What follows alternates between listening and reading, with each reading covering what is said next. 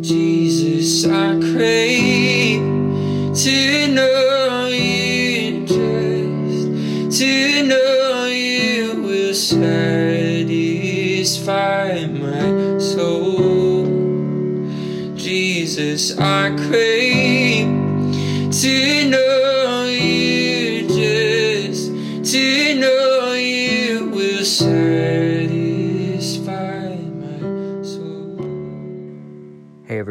thanks for tuning in. This is episode number 23.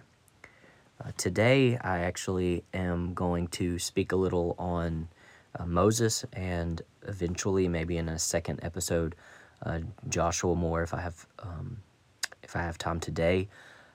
Um, but the, I definitely believe that there will be a, a, a second part to this.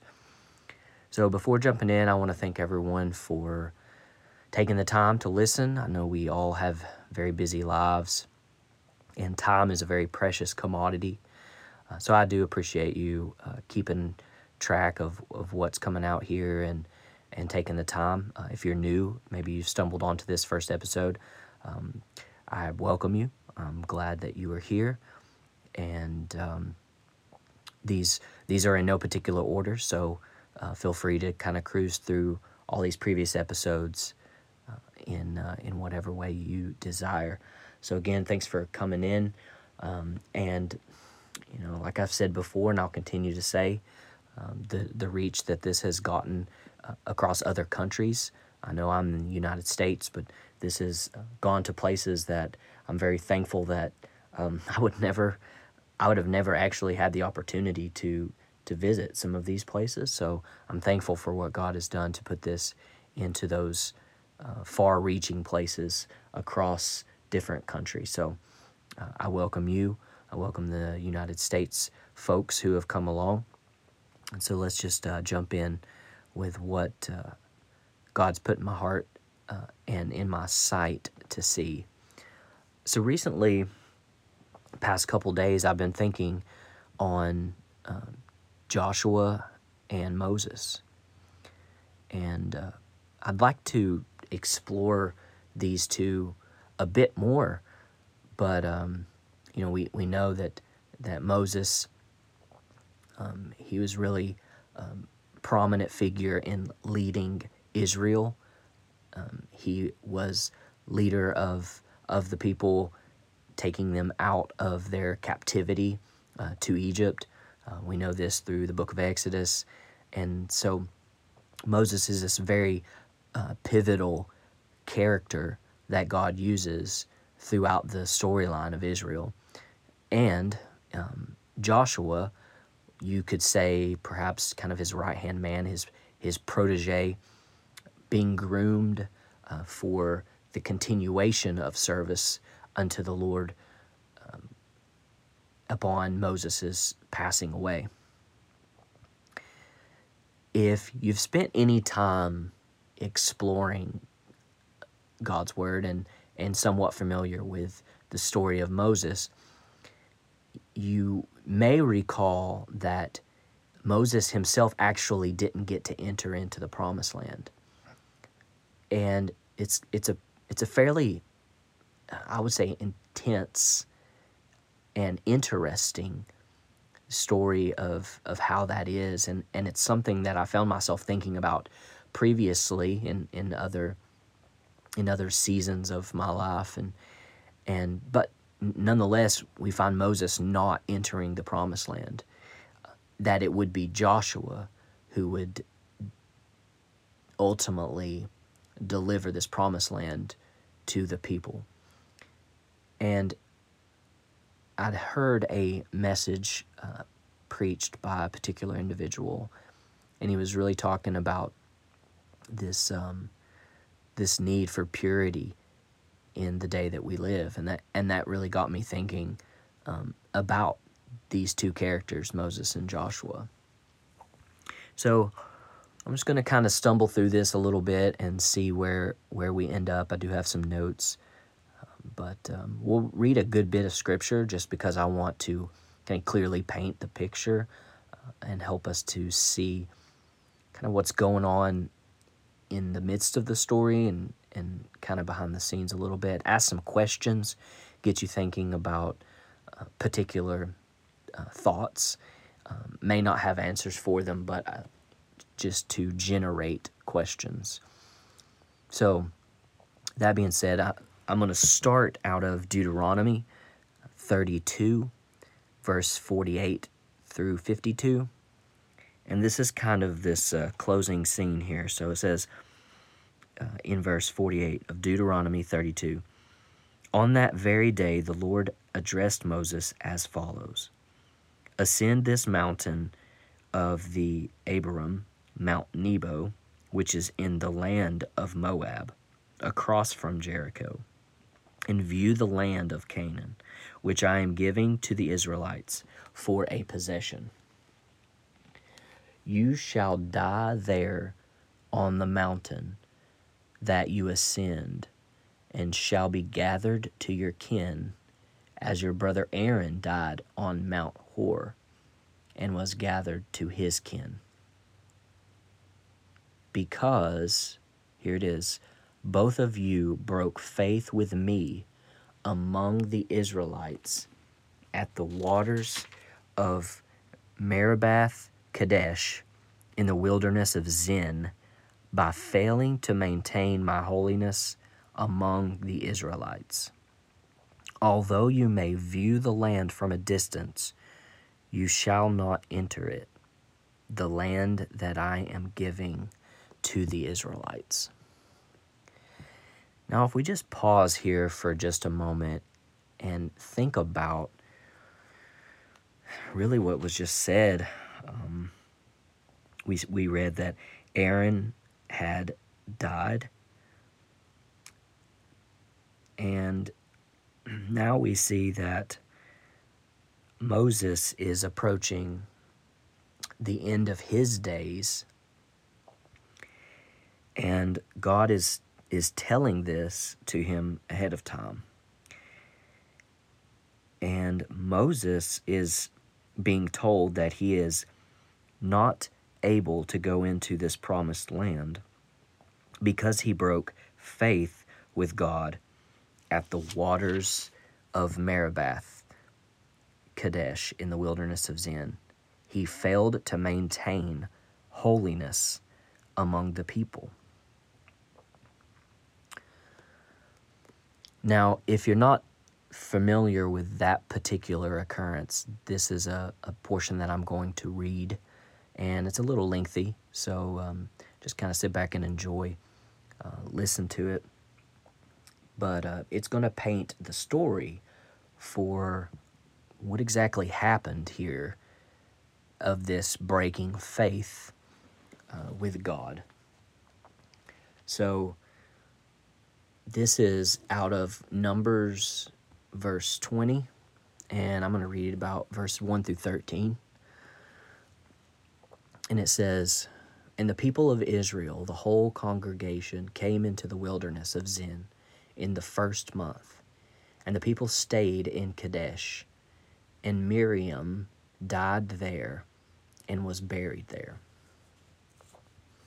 Now there was no water for the congregation, and they assembled themselves together against Moses and against Aaron.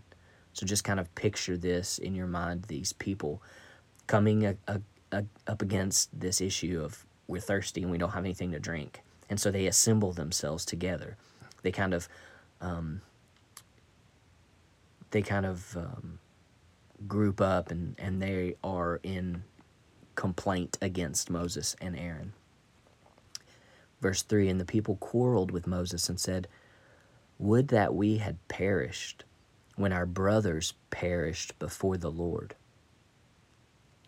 Why have you brought the assembly of the Lord into this wilderness, that we should die here, both we and our cattle? And why have you made us come up out of Egypt to bring us to this evil place?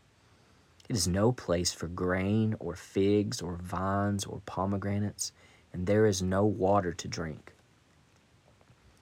Then Moses and Aaron went from the presence of the assembly to the entrance of the tent of meeting and fell on their faces. no doubt here, just comment on this, no doubt this is a very intense moment for these two leaders. There is clear and obvious issue with their situation. I mean, we need water to drink. That's no, there's no mystery there. We've known that for, for generations. So this is a this is a serious situation that they find themselves in. And this is a serious situation that Moses and Aaron find themselves in because they have this this uproar of the people, of the congregation. And they're coming against them in bitterness, complaining. They're frustrated. They're upset. They're disappointed. And these people are looking for this ideal spot. And, um, and because of the situation, they find themselves discontented. So, back to verse 6 Then Moses and Aaron went from the presence of the assembly. So, he, they went from the presence of the people to the entrance of the tent of meeting. This is the abiding place of God. And they fell on their faces, and the glory of the Lord appeared to them. And the Lord spoke to Moses, saying, Take the staff and assemble the congregation. You and Aaron your brother, and tell the rock before their eyes to yield its water. So you shall bring water out of the rock for them, and give drink to the congregation and their cattle. And Moses took the staff from before the Lord as he commanded him. I'll just pause right there for just a moment and just kind of ask some questions and think about this. When Moses spoke, and really, it, it actually doesn't say he's when that Moses spoke. He just he went before the Lord and fell on his face and the glory of the Lord appeared to them. You know, this tells me, just kind of here in the moment, that, you know, God sees what we're going through. He knows the situation. Moses didn't even have to open his mouth to say a word, uh, but God was aware. And Moses and Aaron fell on their face in humility, in their their inability to accomplish what needed to be done. And so the Lord in his glory appeared and said to Moses, Take the staff and assemble the congregation. And again, this is one of those situations where I ask a question, I don't really have the answer, but something to consider. God's direction to Moses was to take the staff and assemble the congregation. I ask the question to myself taking take the staff why was that necessary you know there's something specific about that that god gave the direction god doesn't say things just um, kind of in a in a um, nonchalant way i mean it's very there's very particular causes for the words that he utters. And so, in something he said, take the staff, I find that interesting that that was part of the direction. Now, we may think of that as okay, well, the staff symbolized authority. Um, it was this this shepherding, pastoring um, symbol, um, and and all those things are are are fair and, and well and fine. Um, but it is interesting that the staff is something used throughout the ministry of Moses, and there is a particular result that is executed through this staff.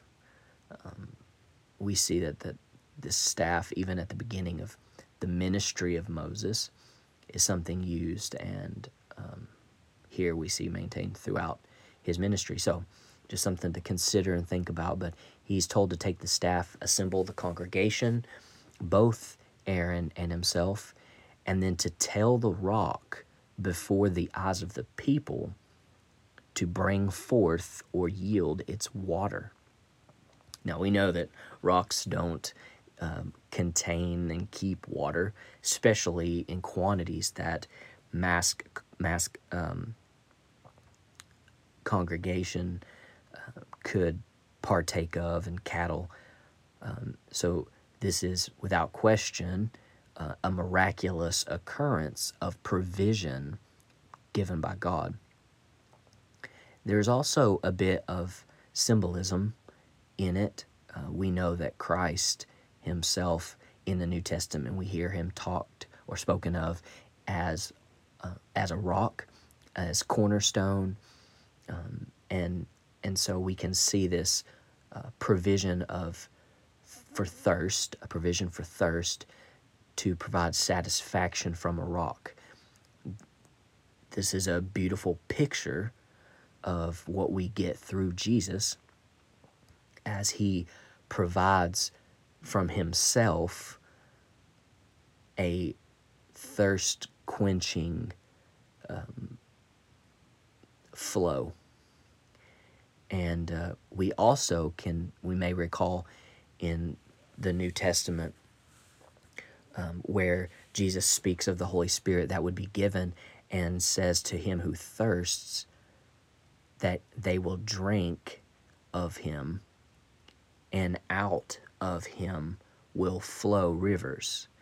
So there's this supernatural phenomenon that occurs that to those who are thirsty, they would come to Christ and they would be provided for in in quenching that thirst, but also they would themselves become a source for others to drink and partake of. It's this idea of multiplication in in this in this apostolic in this um, disciple um, way of the kingdom. So those who thirst would come, they would partake, and then they themselves would become sources. Um, and so God says, You will bring water out of the rock. It's interesting here as I just as I think about this in the moment. He, God says, "So you shall bring water." Now, it probably goes without saying. Most of us can understand that it was indeed God who made this occur. Man, man of himself cannot uh, produce water from a rock, but it is a explicit thing here. God speaks to say that so you, possibly Moses and Aaron, or maybe just Moses, shall bring water out of the rock for them. So through the, the obedience of Moses and or Aaron, through their obedience, they bring water out of the rock. So there is this this paradox, this this tension that lies between God's doing and our doing. And and God clearly attributes Moses and or Aaron to bringing out water from the rock. So it's kind of an interesting thought just to kind of consider how we walk hand in hand with God. And He is the ultimate source, but it's through and through our obedience to His direction that we too can bring forth things from places where they should not be. This, this goes beyond necessarily just water, although water is, is part of it. Um, but through our obedience to the Lord, we can bring forth things out of objects and situations and people and um, opposition. We can bring things out of that as if it was not there. So it's a challenge for us to to not only see the importance and the necessity of the intervention of God, but also how our intervention through Him produces things that would not have been there otherwise. So, leave you with that to think on. Uh, verse 9 And Moses took the staff from before the Lord as he commanded him. So, Moses didn't have the staff here in this particular situation. It tells us that Moses took the staff from before the Lord. So, likely it was um, in a place that was kind of this um, holy uh, resting place. And Moses was permitted to take it, and then he did what he was told with it and through it. Now, um, this next section is where we get, we kind of see where Moses gets into some trouble. And back to this section in Deuteronomy 32, uh, we see the consequence of what where Moses messes up here. Verse 10 it says, Then Moses and Aaron gathered the assembly together before the rock. And he said to them, Hear now, you rebels, shall we bring water for you out of this rock? And Moses lifted up his hand and struck the rock with his staff twice, and water came out abundantly, and the congregation drank and their livestock. Now, hear what the Lord says in verse 12. The Lord said to Moses and Aaron, Because you did not believe in me to uphold me as holy in the eyes of the people of Israel, therefore you shall not bring this assembly into the land that I have given them. These are the waters of Meribah, where the people of Israel quarreled with the Lord, and through them he showed himself holy. Okay. Moses, it says, lifted up his hand and struck the rock with his staff twice. But now remember, what was the direction that the that God gave to him? In verse 8 he said, "Tell the rock before their eyes to yield its water. Tell it, speak to the rock and tell it to yield its water. But what did Moses do? He lifted up his hand, he struck the rock twice, and water came out. Now, we'll just pause for a second to consider the situation. Just put yourself in the in the environment. You have a people, a congregation of people who are uh, complaining, upset, angry, maybe very hostile. They are bitter, they are resentful. No doubt that Moses and Aaron were frustrated with these people. I can only imagine. These these people, even people as we know today, there's this up and down. There's this um, you know, they are f- fully obedient and seeking God and then you know, the next day they may be far from him and and living in in blatant disobedience and disregard for God. They may be causing problems uh, in the assembly of believers, division. Um, they may be gossiping and uh, kind of backbiting one another. We can relate to how frustrated even our Christian brothers and sisters can make us. And so when Moses stands there among them, and they say, Hear now, you rebels. You, you, I can just picture this being yelled in such intensity. And as this frustration just pours out of them, shall we bring water for you out of this rock? Now, this can be probably thought of in multiple ways. And I would say, based on the, the text, the Lord saying to Moses, Because you did not believe in me, to uphold me as holy in the eyes of the people of Israel. We could understand what Moses and Aaron, when they gathered the people and said, Hear now, you rebels, shall we bring water for you out of this rock? We could hear that and, and understand it to mean that, Moses and, and or Aaron kind of um, took glory from God to um, accentuate their their ability.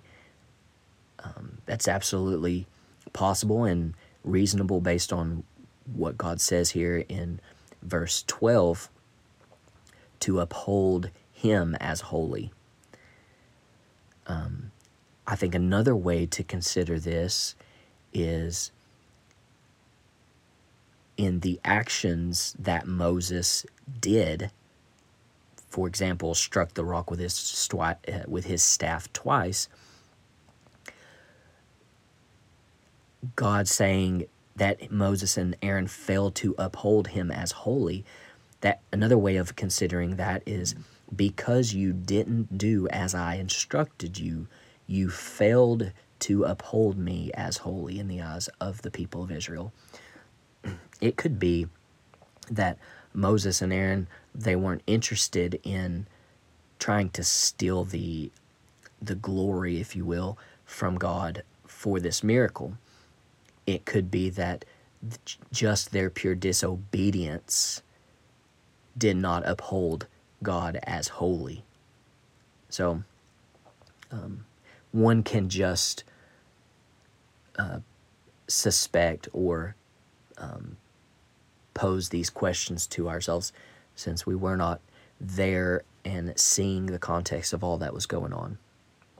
Now, this isn't the first occurrence where rocks and water has um, taken some sort of uh, storyline.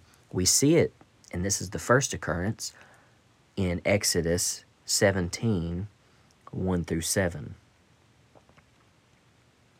Exodus 17, 1 through 7. And I'm just going to read this um, for you so we can understand this first time that it happened. And I think that this first occurrence plays into um, very intently into the second occurrence and how they may be related. So it says in Exodus 17, 1 through 7 From the wilderness of Sin, the whole congregation of the Israelites journeyed by stages as the Lord commanded. They camped at Rephidim, but there was no water for the people to drink. The people quarreled with Moses and said, Give us water to drink. Moses said to them, Why do you quarrel with me? Why do you test the Lord? But the people thirsted there for water. And the people complained against Moses and said, Why did you bring us out of Egypt to kill us and our children and livestock with thirst? So Moses cried out to the Lord, What shall I do with these people? They are almost ready to stone me. The Lord said to Moses, Go on ahead of the people and take some of the elders of Israel with you. Take in your hand the staff, there it is again, with uh, the staff with which you struck the Nile, and go. I will be standing there in front of you on the rock at Horeb strike the rock, and water will come out of it, so that the people may drink. Moses did so in sight of the elders of Israel. He called the place Massah and Meribah, because the Israelites quarreled and tested the Lord, saying, Is the Lord among us or not? So, this is a first occurrence of water coming from the rock. Um, these do seem to be two distinct scenarios. Uh, there could be some disagreement about that, um, but the direction that God gave is different, and so I see these uh, without question to be two separate events. I do think, however, that they are linked together in the way in which Moses responded in these situations. We have a complaining uh, group of people, Israel, who were thirsty and were being very dramatic um, in both situations. And so the direction that God gave to Moses in this first occurrence was to strike the rock. And he did so, and water came out as prescribed. If you continue reading, there's no, um, you know, there's no uh, consequence or issue that the Lord took against Moses. He was obedient. Um, and so some time passes, and we find ourselves in this scenario once again. And yet, in this situation, in the second occurrence, Moses is told to speak to the rock. Now, this is an interesting situation that we find ourselves in. And I, I come to these places and I ask questions um, kind of in my heart about why was it different? Why was the direction that God gave different? Um, I feel like in those moments we can uh, allow the Holy Spirit to to speak to our hearts and teach us. Um, if we can kind of silence some of the noise, not just physically turn things down quieter around us, but if we can kind of silence the noise of our of our, of our own mind and thought and, and soul, we can we can hear opportunities uh, for the Holy Spirit to teach us. And so when I ask the question, you know, why the difference? Everything is very strategic with God, and there's very there's very specific purpose in it. And so I believe the first time when God said, uh, strike the rock and water will come out of it. I think he was very intentional about that, about about what he wanted Moses to do. And um, there's probably a host of things that God was out to do, uh, one of which is will you obey? Will you listen? And, uh, and so the second time this occurs, God says, speak to it. There's a whole host of things that God was looking to accomplish through that. But I think, uh, again, another theme is will you listen and will you obey? And so sometimes we find ourselves in situations that, among other things that it could be um, producing, one of which is will you listen and will you obey?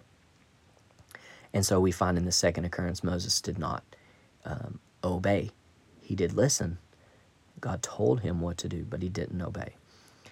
Now, um, I can I can maybe just ask these questions or have these thoughts um, and presume that's a better word we can presume certain things. I can presume that moses was angry and frustrated at the people and maybe uh, hitting the rocks uh, with his staff twice was was kind of this like outburst of anger.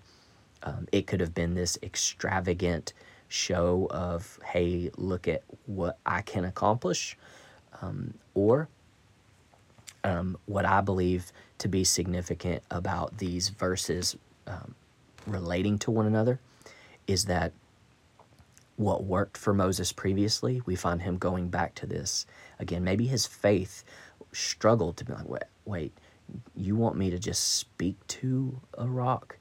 And perhaps Moses thought that just seems, uh, what if it doesn't work?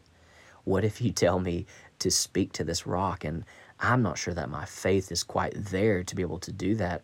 What if it doesn't work? What if the people revolt and try to stone me because of the situation? So um, I think very possibly that you know Moses Moses's faith was was struggling and because of the fear that he had maybe regarding the people, maybe the anger and frustration, he resorted back to what worked in previous seasons. We all have a tendency of doing that, and we see that especially in much of our um, in our gatherings with um, among the congregation of believers. What works in previous times, we tend to just want to duplicate it and replicate it, when in reality, many times God is saying, Will you just listen and will you obey to what I'm prompting you for in this gathering? That's why it is it's very critical that we be we be pliable to the move and desire of the Holy Spirit who who communicates to us the things of God and the depths of God, reveals to us uh, what He is desiring. So I think very likely and possibly that um, they are, Moses and Aaron are resorting to what worked before, maybe with a little touch of pizzazz and uh, anger, frustration. Now, I want us to, d- to definitely see that Moses didn't obey, yet water comes out. Now, that's very fascinating. I think that it's it's important to see that because you know if, if we kind of pause for a second and think well if i was god and he disobeyed i would not produce water and let him fall flat on his face. And sometimes that is indeed what god does. And sometimes as we see here with moses it's not what he does. He actually produced water uh, allowed it to come out. And we can't know all the moving parts. That's something very critical for us to remember throughout our lives is that things may not work out like we think they would or were going to work out. But it's important to remember that God sees all the pieces and He knows if things are put together in a certain way, it will produce a certain picture, an outcome and and so we have to kind of rest back and realize that God is so much greater than what we think we know. And so even if something uh, something doesn't produce itself in the way that we think it should have, we have to trust that God knows the greater thing and that He will produce the best thing in the situation. Sometimes the best situation or the best thing in a situation is actually a very difficult outcome. You know, sometimes the best thing would have been for in our disobedience, God lets us fall fat, flat on our face. And but then sometimes he knows that giving us grace in these moments of disobedience is the best thing because he knows what is produced by both outcomes. So that's critical for us to remember in our lives as believers. And that is the one thing that I encourage unbelievers to come to the knowledge of God through Jesus is because when we are the captains of our own ship, we we have no vision, we have no ability to to keep the ship on the right course, and we run aground and break apart our ship and uh, bust it into a million pieces and completely ruin and wreck our lives and many of those around us. And so this is why that we must um, give our lives over to Jesus because he can put all the pieces in the right way, and we can trust that He will bring about the best good for our lives and in the lives of those uh, people that we care about. So God still allowed water to come out abundantly, and the congregation drank their livestock. God cares about the animals. It's not it's not just about people and his creation, uh, animals. It's not that they don't matter. He, we see that God cared about the livestock. The livestock was important to the livelihood of the people, so they drank as well. They drank as well. But God says, Moses and Aaron, because you did not believe in me, and to uphold me as holy in the eyes of the people, you will not bring this assembly into the promised land or the promised place that I've given them. So they disqualified themselves. So this is a first and second occurrence of the rock that was uh, stricken by Moses. And we see the outcomes, two separate outcomes. And unfortunately, the second occurrence costs Moses what he could have had access to give, given he obeyed the Lord. Now this is a very this is a very terrifying reality. And I just pause here in this thought. Moses goes through his ministry with the people, struggle after struggle, frustration after frustration. There are, I would say, at least few times where we could, and I can only think of this one, but there may be more. There are few times where we ever read of Moses doing poorly. And it is a terrifying thought to realize that in a moment of disobedience, we can disqualify ourselves from the intention that God has for us. Now, I don't think that this should paralyze us from when we when we disobey or go our own way, we should not say to ourselves, "Well, I've I've screwed up the thing that God has called me to do because of my disobedience, and so I might as well just live how I want and enjoy my life." For one, you won't enjoy your life.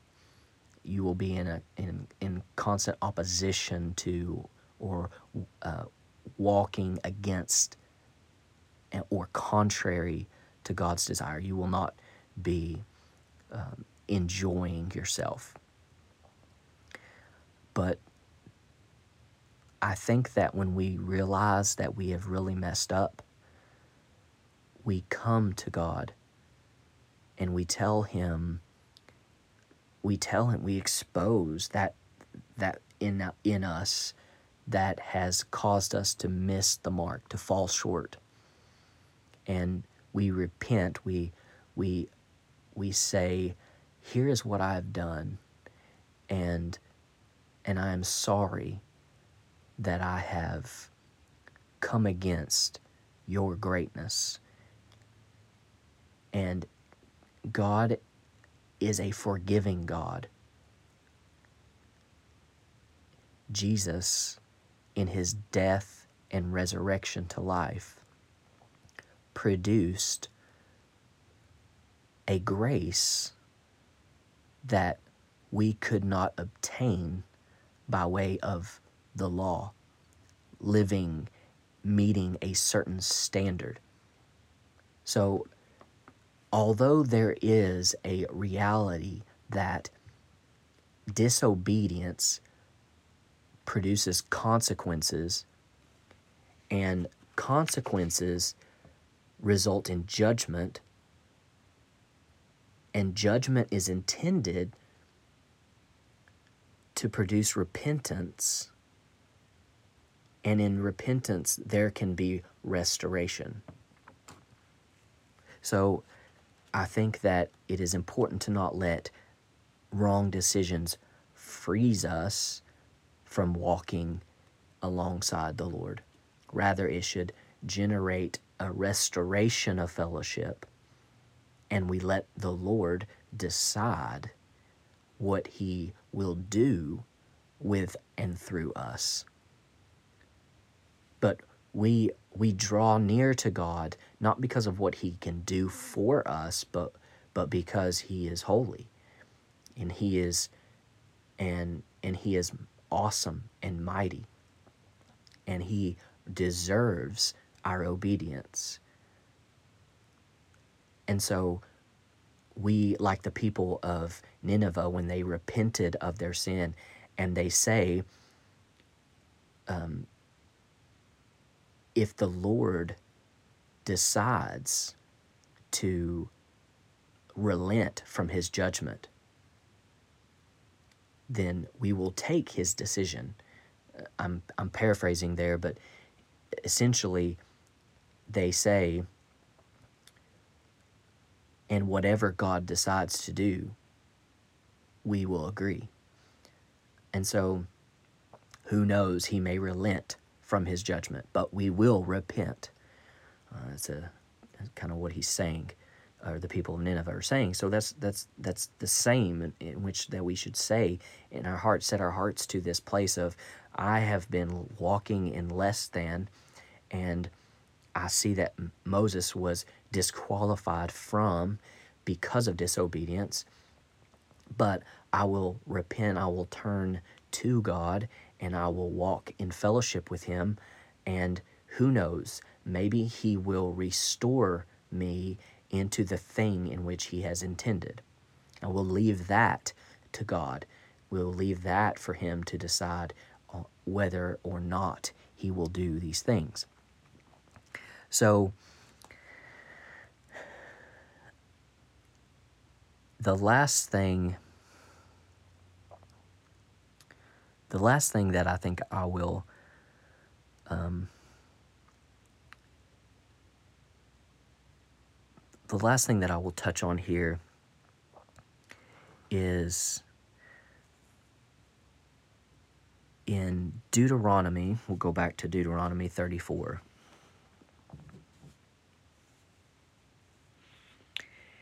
In verse 5, it says, Moses, the servant of the Lord, died there in the land of Moab at the Lord's command.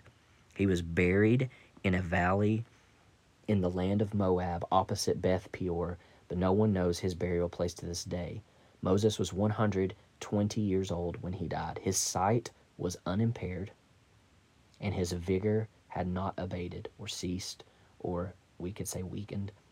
The Israelites wept for Moses in the plains of Moab 30 days. Then the period of mourning for Moses was ended.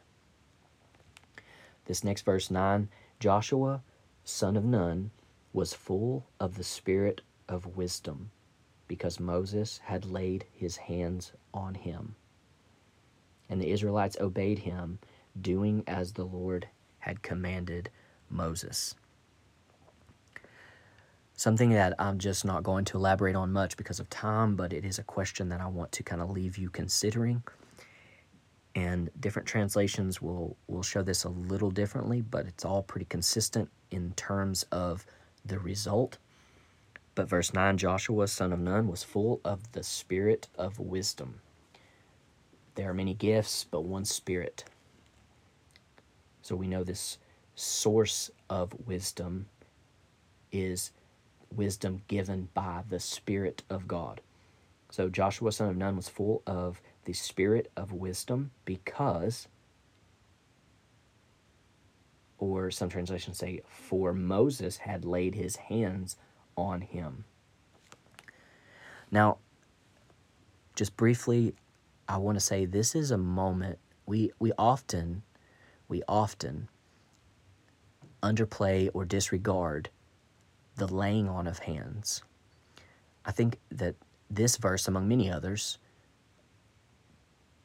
discuss the importance of uh, laying on of hands. I think Hebrews is where it's written, but it's laying on of hands is even called a kind of an elementary uh, component, but it's a foundational aspect and so here we see that Joshua was full of the spirit of wisdom because Moses had laid his hands on him. Now, some call this kind of an impartation. Uh, some would say, well, he laid his hands on him. This was kind of this symbol or symbolic of selection. And and I'm fine with either of those. Um, but the act of him laying his hands on Joshua produced in Joshua a spirit of wisdom. Even if this was just symbolic, kind of like think of the game that kids play, Duck, Duck, Goose. Even if this was just symbolic and it was as though Moses was kind of going around duck, duck, goose, and, you know, go- goose, Joshua is the goose, and um, you know they get up and run around. It still testifies to the importance of laying hands. So, whether it's symbolic or whether it's a literal, explicit, something passed through Moses into Joshua by the touching of hand upon Joshua, it still testifies to the importance of laying hands. So, um, I would just kind of encourage you to consider that. Um, look on in Hebrews. I can't remember the particular section. I'll try to link it in the description or notes there. But something to, to, to think on.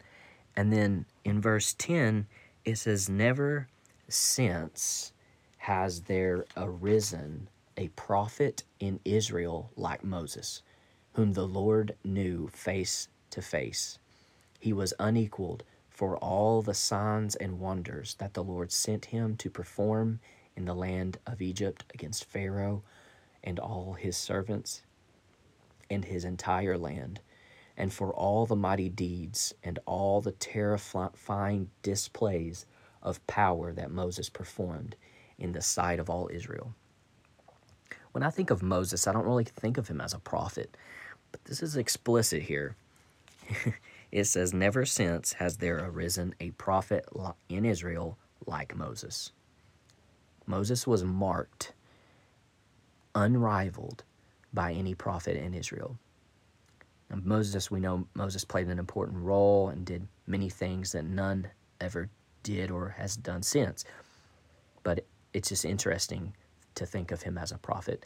Culturally, this may be where there's a little disconnect in you know the United States. We may not put as much emphasis on Moses, and so we don't maybe consider him as as a prophet. But but regardless, it is explicit here, so he definitely was. and a closing thought I want to kind of leave with you is it says None was like Moses, no prophet in Israel was like him, whom the Lord knew face to face. Okay, that's the first little mark. The Lord knew him face to face. And then it goes on to say he was unequaled for all the signs and wonders. That's Mark 2, um, as in pay attention, number 2 signs and wonders that the Lord sent him to perform, and then for all the mighty deeds, or um, some translations say mighty power. So we've got face to face, signs and wonders, and mighty power. These are three aspects that I want you to really to really consider in, uh, in yourself. What is it that you value the most? What is it that you long for? And I think when you answer that question, you reveal something to yourself. And if, if you're if you're honest, then there is an opportunity for for a maybe realignment. Um, I would hope that both yourself and, and, and myself that what we long for out of those three are this face to face experience.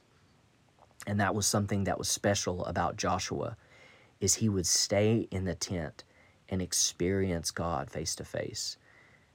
Even when Moses would go out and be about the work, Joshua was staying behind in instances and experiencing God face to face. So I, I just pray that when when we set search our desire in our heart and our thinking, what, what is captivating our thinking, will produce fruit in our heart.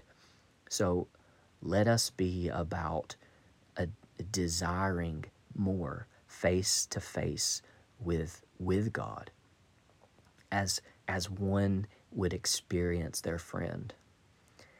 And and when we get that right, when we get our desire correctly anchored in face to face, in intimacy, then we will see that as a byproduct of that, signs and wonders and mighty power and all these great, amazing things will occur.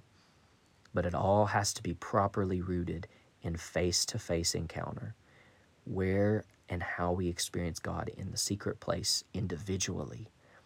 And then we can we can come together corporately and and experience God rightly, but it, it has to be born out of this place of face to face intimacy with God. And if you, you find that you don't have that desire or you feel like it's it's weak or um, anemic, then I would just say ask and keep asking and then be faithful to keep searching because what you search for, what you keep looking for, you will see more often.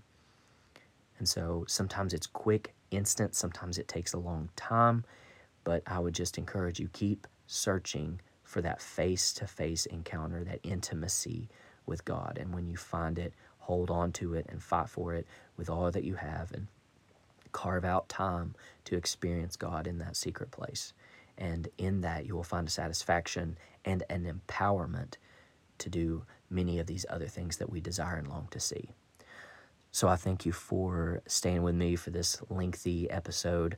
And um, I think in the next recording, uh, I want to talk a little bit from from Joshua, um, some of six, Joshua seven, and maybe a little bit of eight. Um, I think there's some valuable things that that God can show us through these. So um, I bless you and thank you, and we'll see you next time. God bless. If it means that I'm close to you, I would trade a million lifetimes for a moment here with you. And in your house, I